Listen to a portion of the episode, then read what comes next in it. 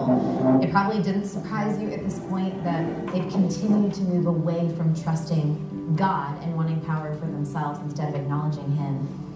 And what I want to do here is just to say that while we might be tempted to move past this and, and see ourselves as being different, the truth of the matter is that we need to study them so that we can identify the patterns of our own sin. We see this huge shift in 1 Samuel 8 as the Israelites tell Samuel that they want a king. Samuel takes this personally, but God is quick to reassure him, and this is what he says Samuel, they're not rejecting you, they're rejecting me. And that's the heart of all of this pride, all of this sin, all of this selfish ambition that they that we have that makes us reject God. It's when we refuse to see that He really is our King. Now, He knows that they're going to do this he knows that we are going to. He's given us that freedom. When the people ask for a king, we see what he says to Samuel. Tell them they're going to regret it. They're making a mistake, but they don't care. They want what they want. And so they say, listen, all the other nations have kings. We want kings. But the whole point is, he brought them here to be set apart, to look different. And they want to look like everyone else. So they persist. And God tells Samuel, give them what they want.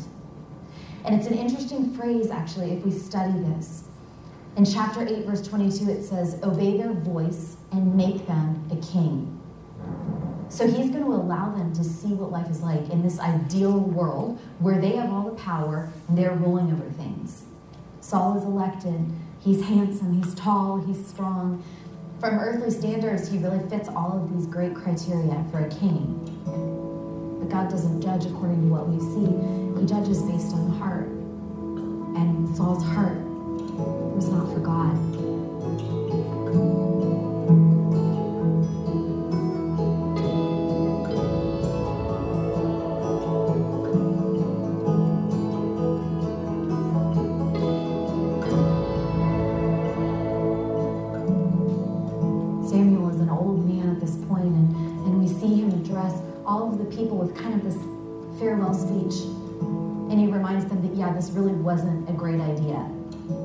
Also says, it's not the end of the rope for you, even though you stooped pretty low.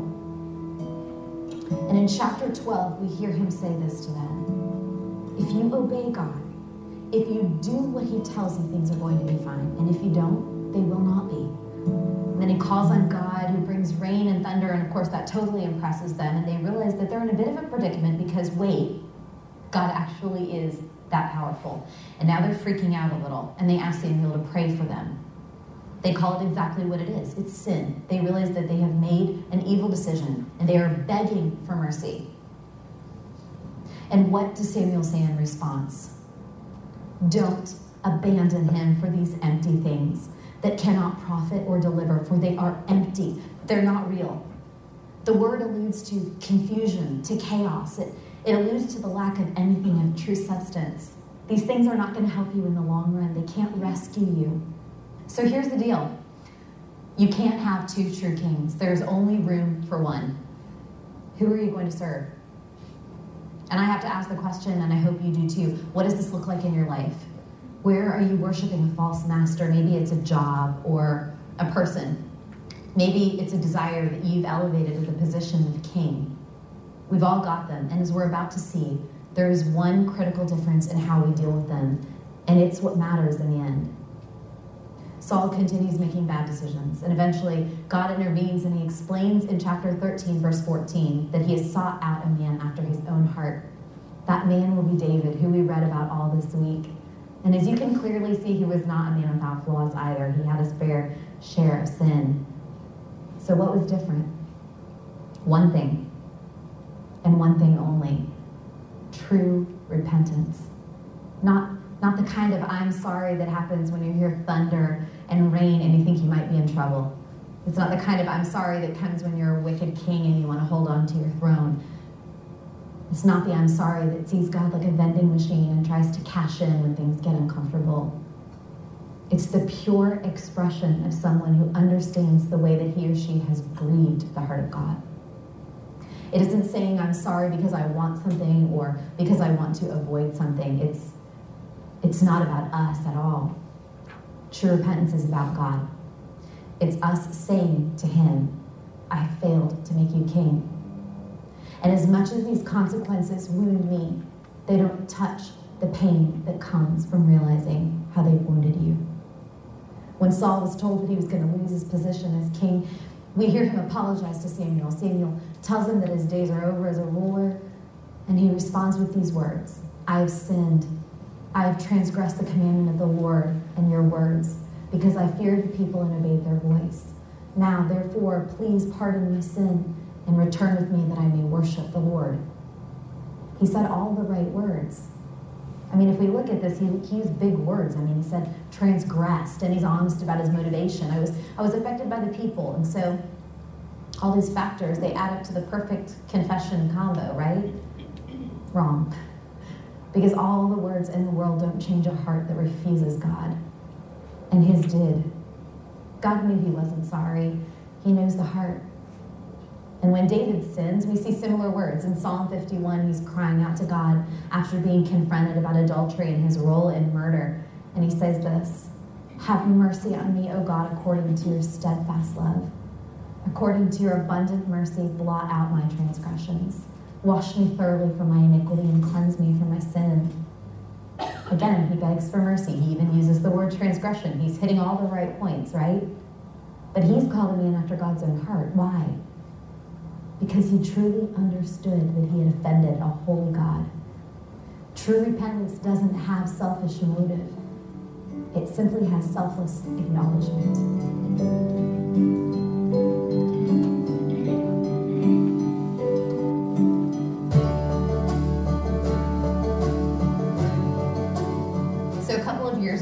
I got to see what this looks like in person. Uh, my daughters, Ellie and Abby, were about four years old. Let me start by saying I asked their permission and I am allowed to tell this story. But we used to do this little thing where at night I would go into their rooms and I would sit on their beds and I would say, All right, I want each of you to tell me one thing that you're grateful for, one thing that you want to pray about, and one thing that you're sorry about from today.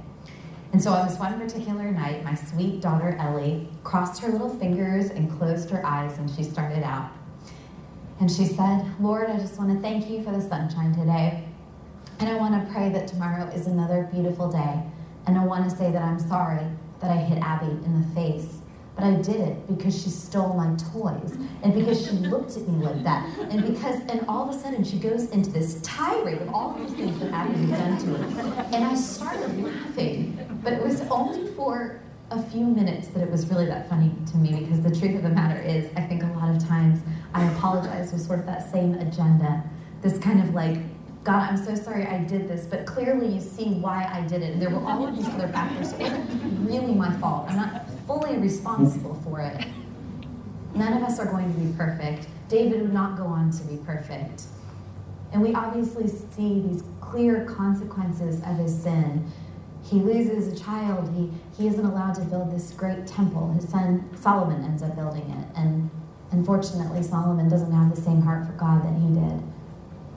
The kingdom splits apart, and eventually the Israelites are taken from their land into captivity.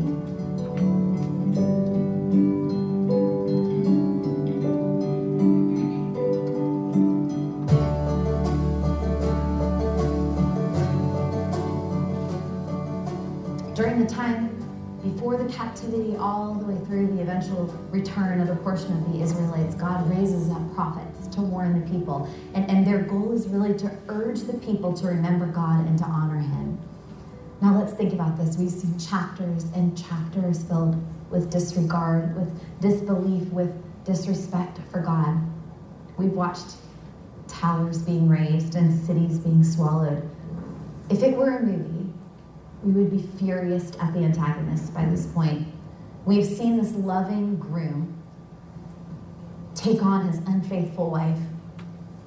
Over and over again, he stood by her. She's cheated on him. She's snuck away in her sin. She's offered herself to the highest bidder. She doesn't care about Hosea.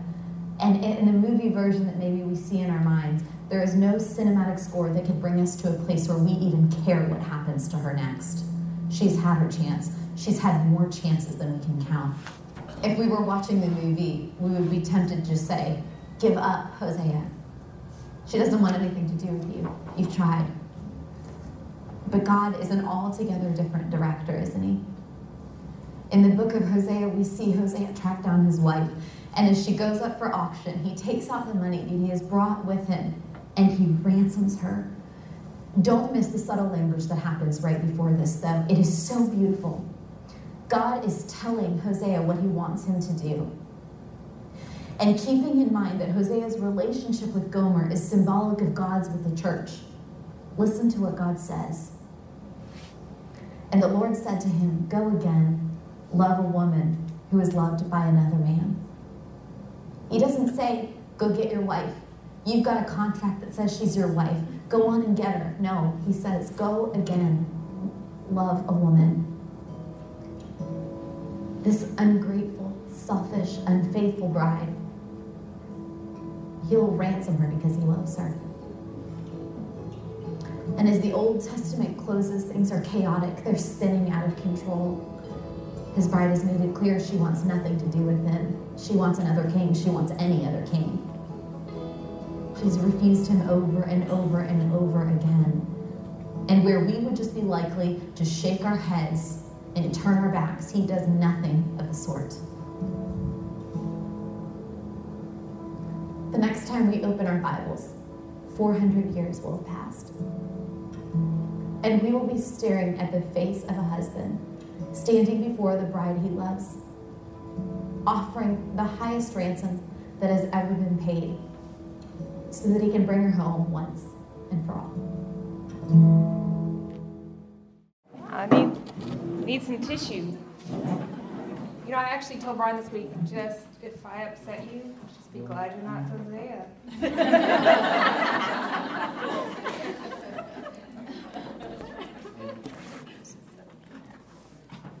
okay, so I told you that the book of Jonah really spoke to me this week, and so I want to share with you why. And I want to read a little bit from it. So uh, let's turn there. If you, if you don't mind going to the book of Jonah, it's really short, so it's likely you'll pass right over it. Right after Obadiah,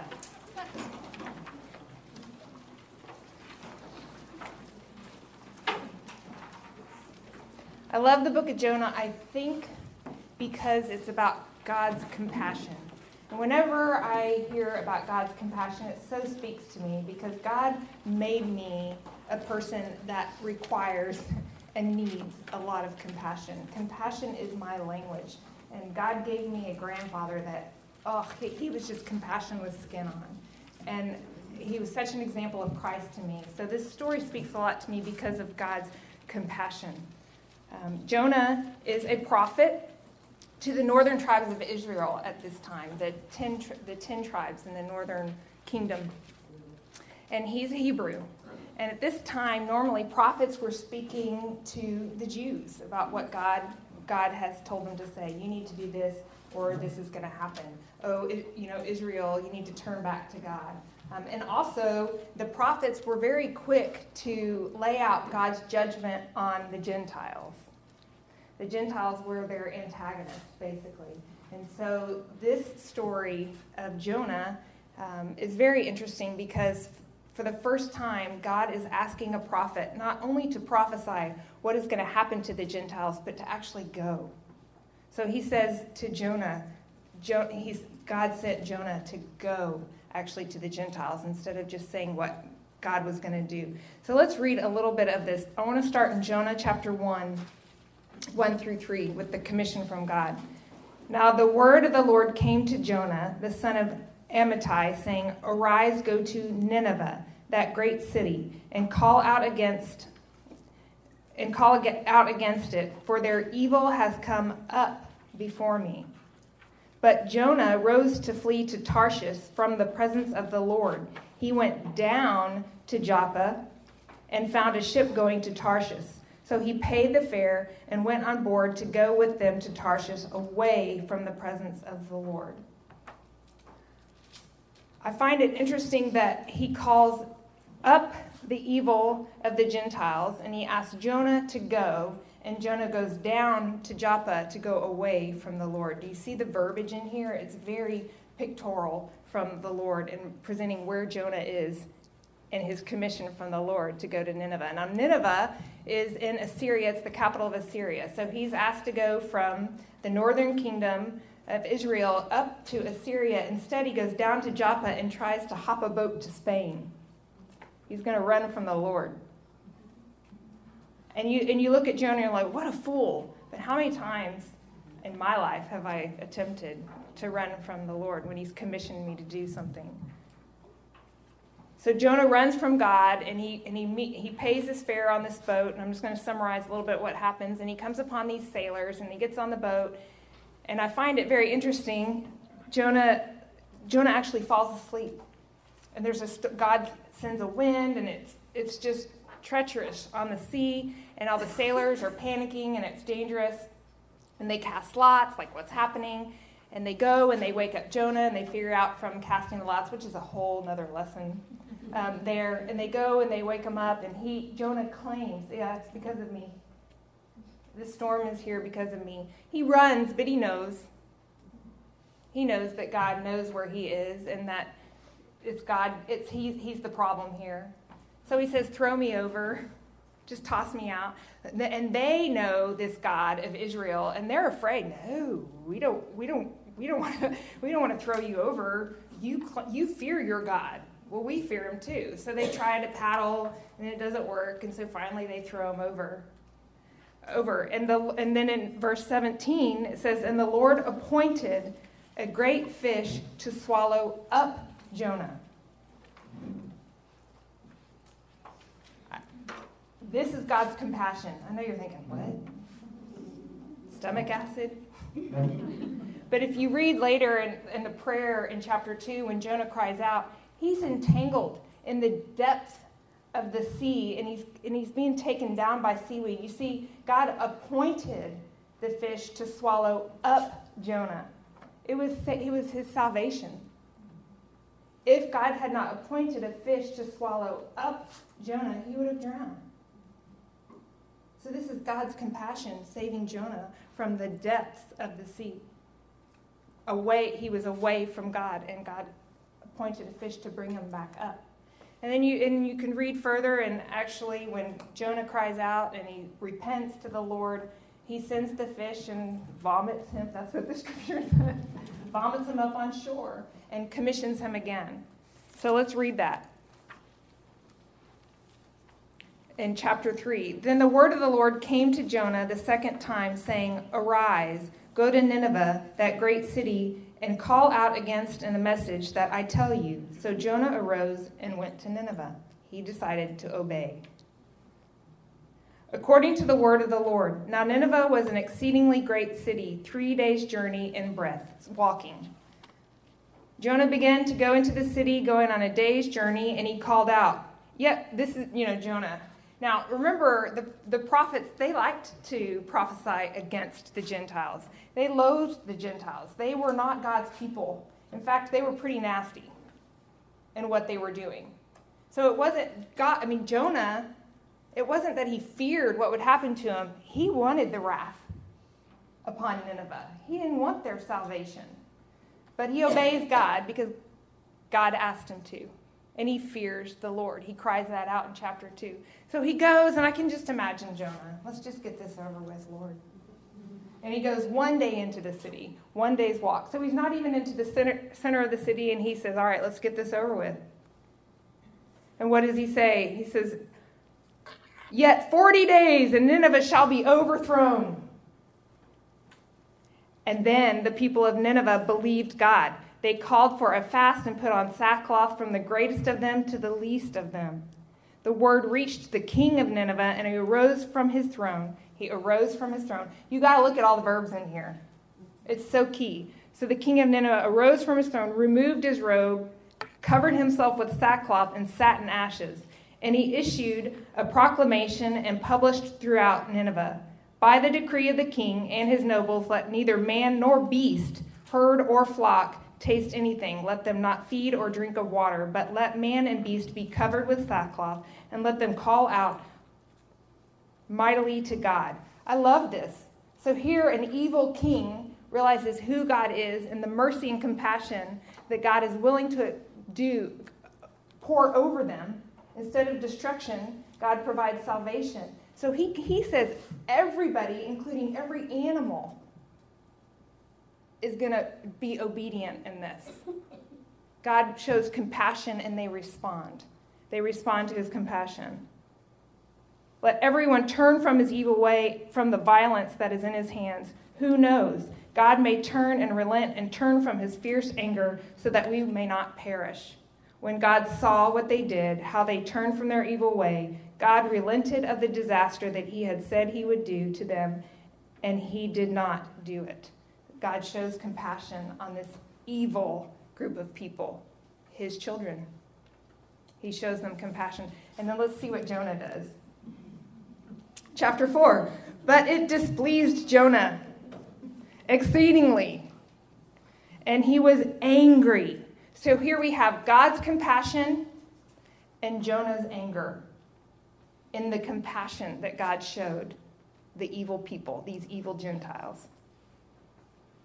And he prayed to the Lord and said, "Oh Lord, okay, this is why Jonah did not go in the, to the begin to begin with to Nineveh, and he confesses it here. It wasn't his fear. He says, "Oh Lord, is not this what I said when I was yet in my country? That is why I made haste to flee to Tarshish, for I knew that you are a gracious God and merciful, slow to anger, and abounding in his steadfast love, and relenting from disaster.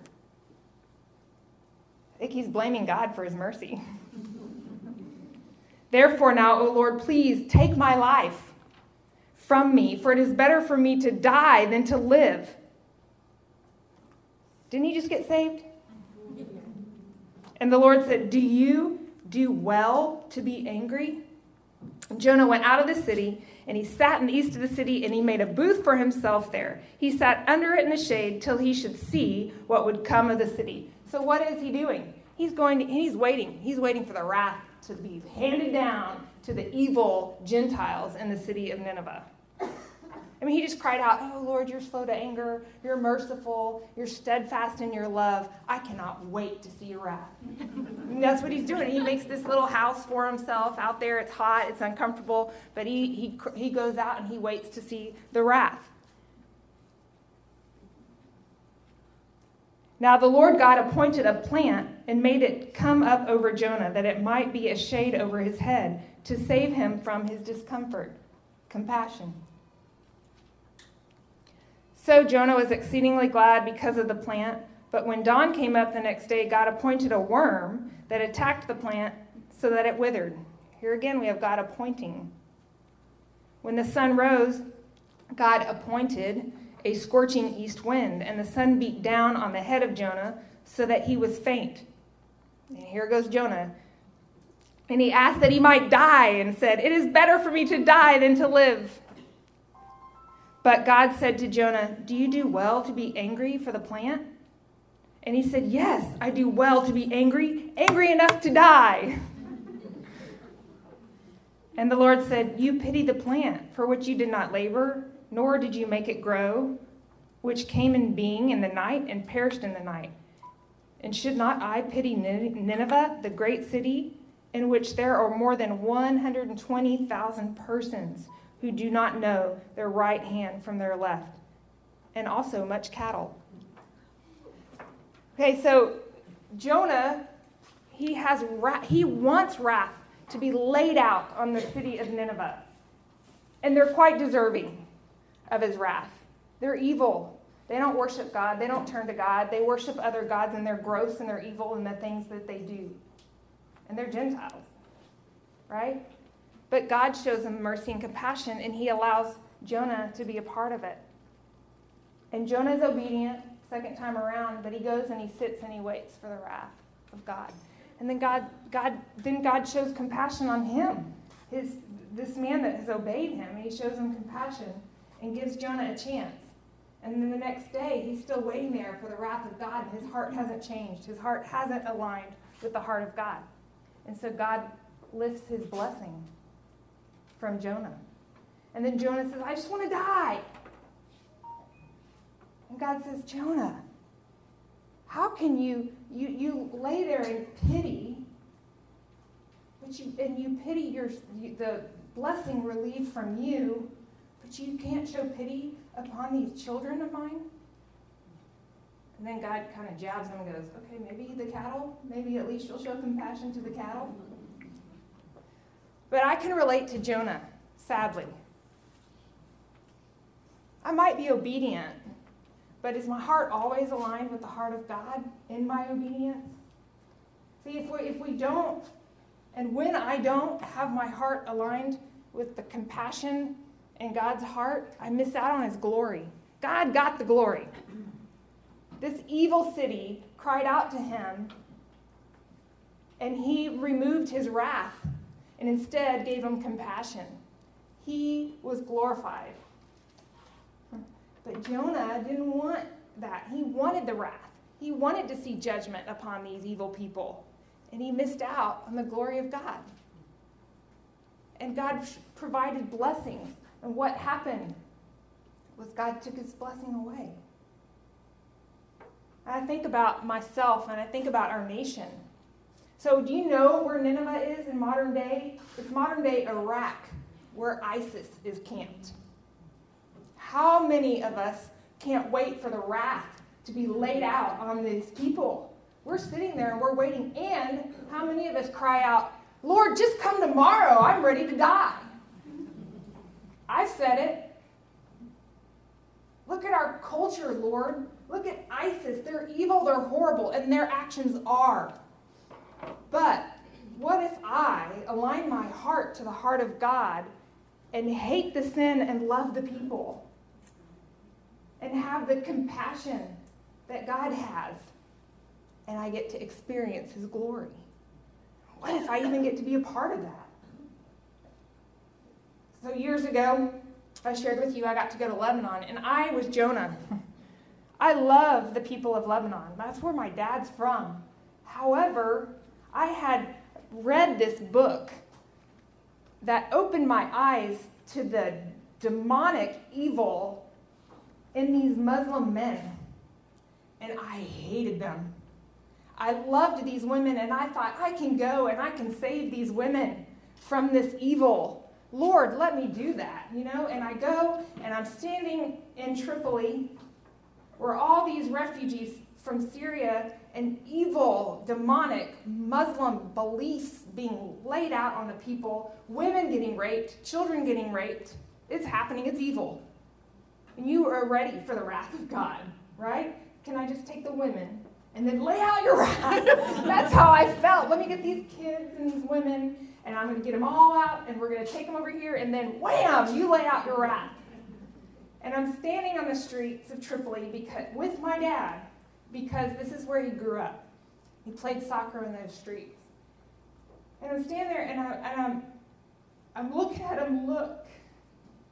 And he's broken because this, his people are lost and his city is destroyed and trashed and no value. And God totally took my heart and allowed my heart to be aligned with His in that moment. And you have to see them through my eyes. How are you going to get these, how are you going to allow these women to survive if we can't love them in?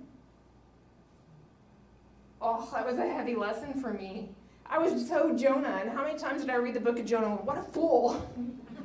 what a fool! But I was a fool because it's so easy to sit and judge. It's so easy to judge evil, right? And this, I mean, I'm not talking, this is demonic evil that deserves wrath, but I deserve wrath. They're a child of God, I'm a child of God. See, in this book of Jonah, he appoints his creation four times. He appoints the fish, he appoints the plant, he appoints the worm, and he appoints the scorching wind. So, looking at Jonah, who is God? Who is God in the story? Well, he's a God of love. He shows his love. He's a God of compassion. He shows his compassion. He is a God that craves repentance. He's just. And what do they do? They cry out in repentance, and God shows his compassion. and He's sovereign. He's a sovereign God. And He is creator God who has sovereign control over all creation. The story of Jonah is, I mean, you can look at it and easily think, what a fool, but I'm such a fool. And so I, my challenge that I am challenging myself, that I challenge you, is to cry out to God and say, Lord, I know you crave and honor obedience, but also align my heart to your heart. We have to breed compassion in our nation. There's so much hatred. We want the wrath to be poured out over there. But if we align our hearts to his hearts, we can breed compassion and hate the sin and love the people. And I think that we could be used in such mighty ways for his glory. I don't want to be sitting there pouting, missing out on his glory. I want to be a part of it. Part of it. Part of it.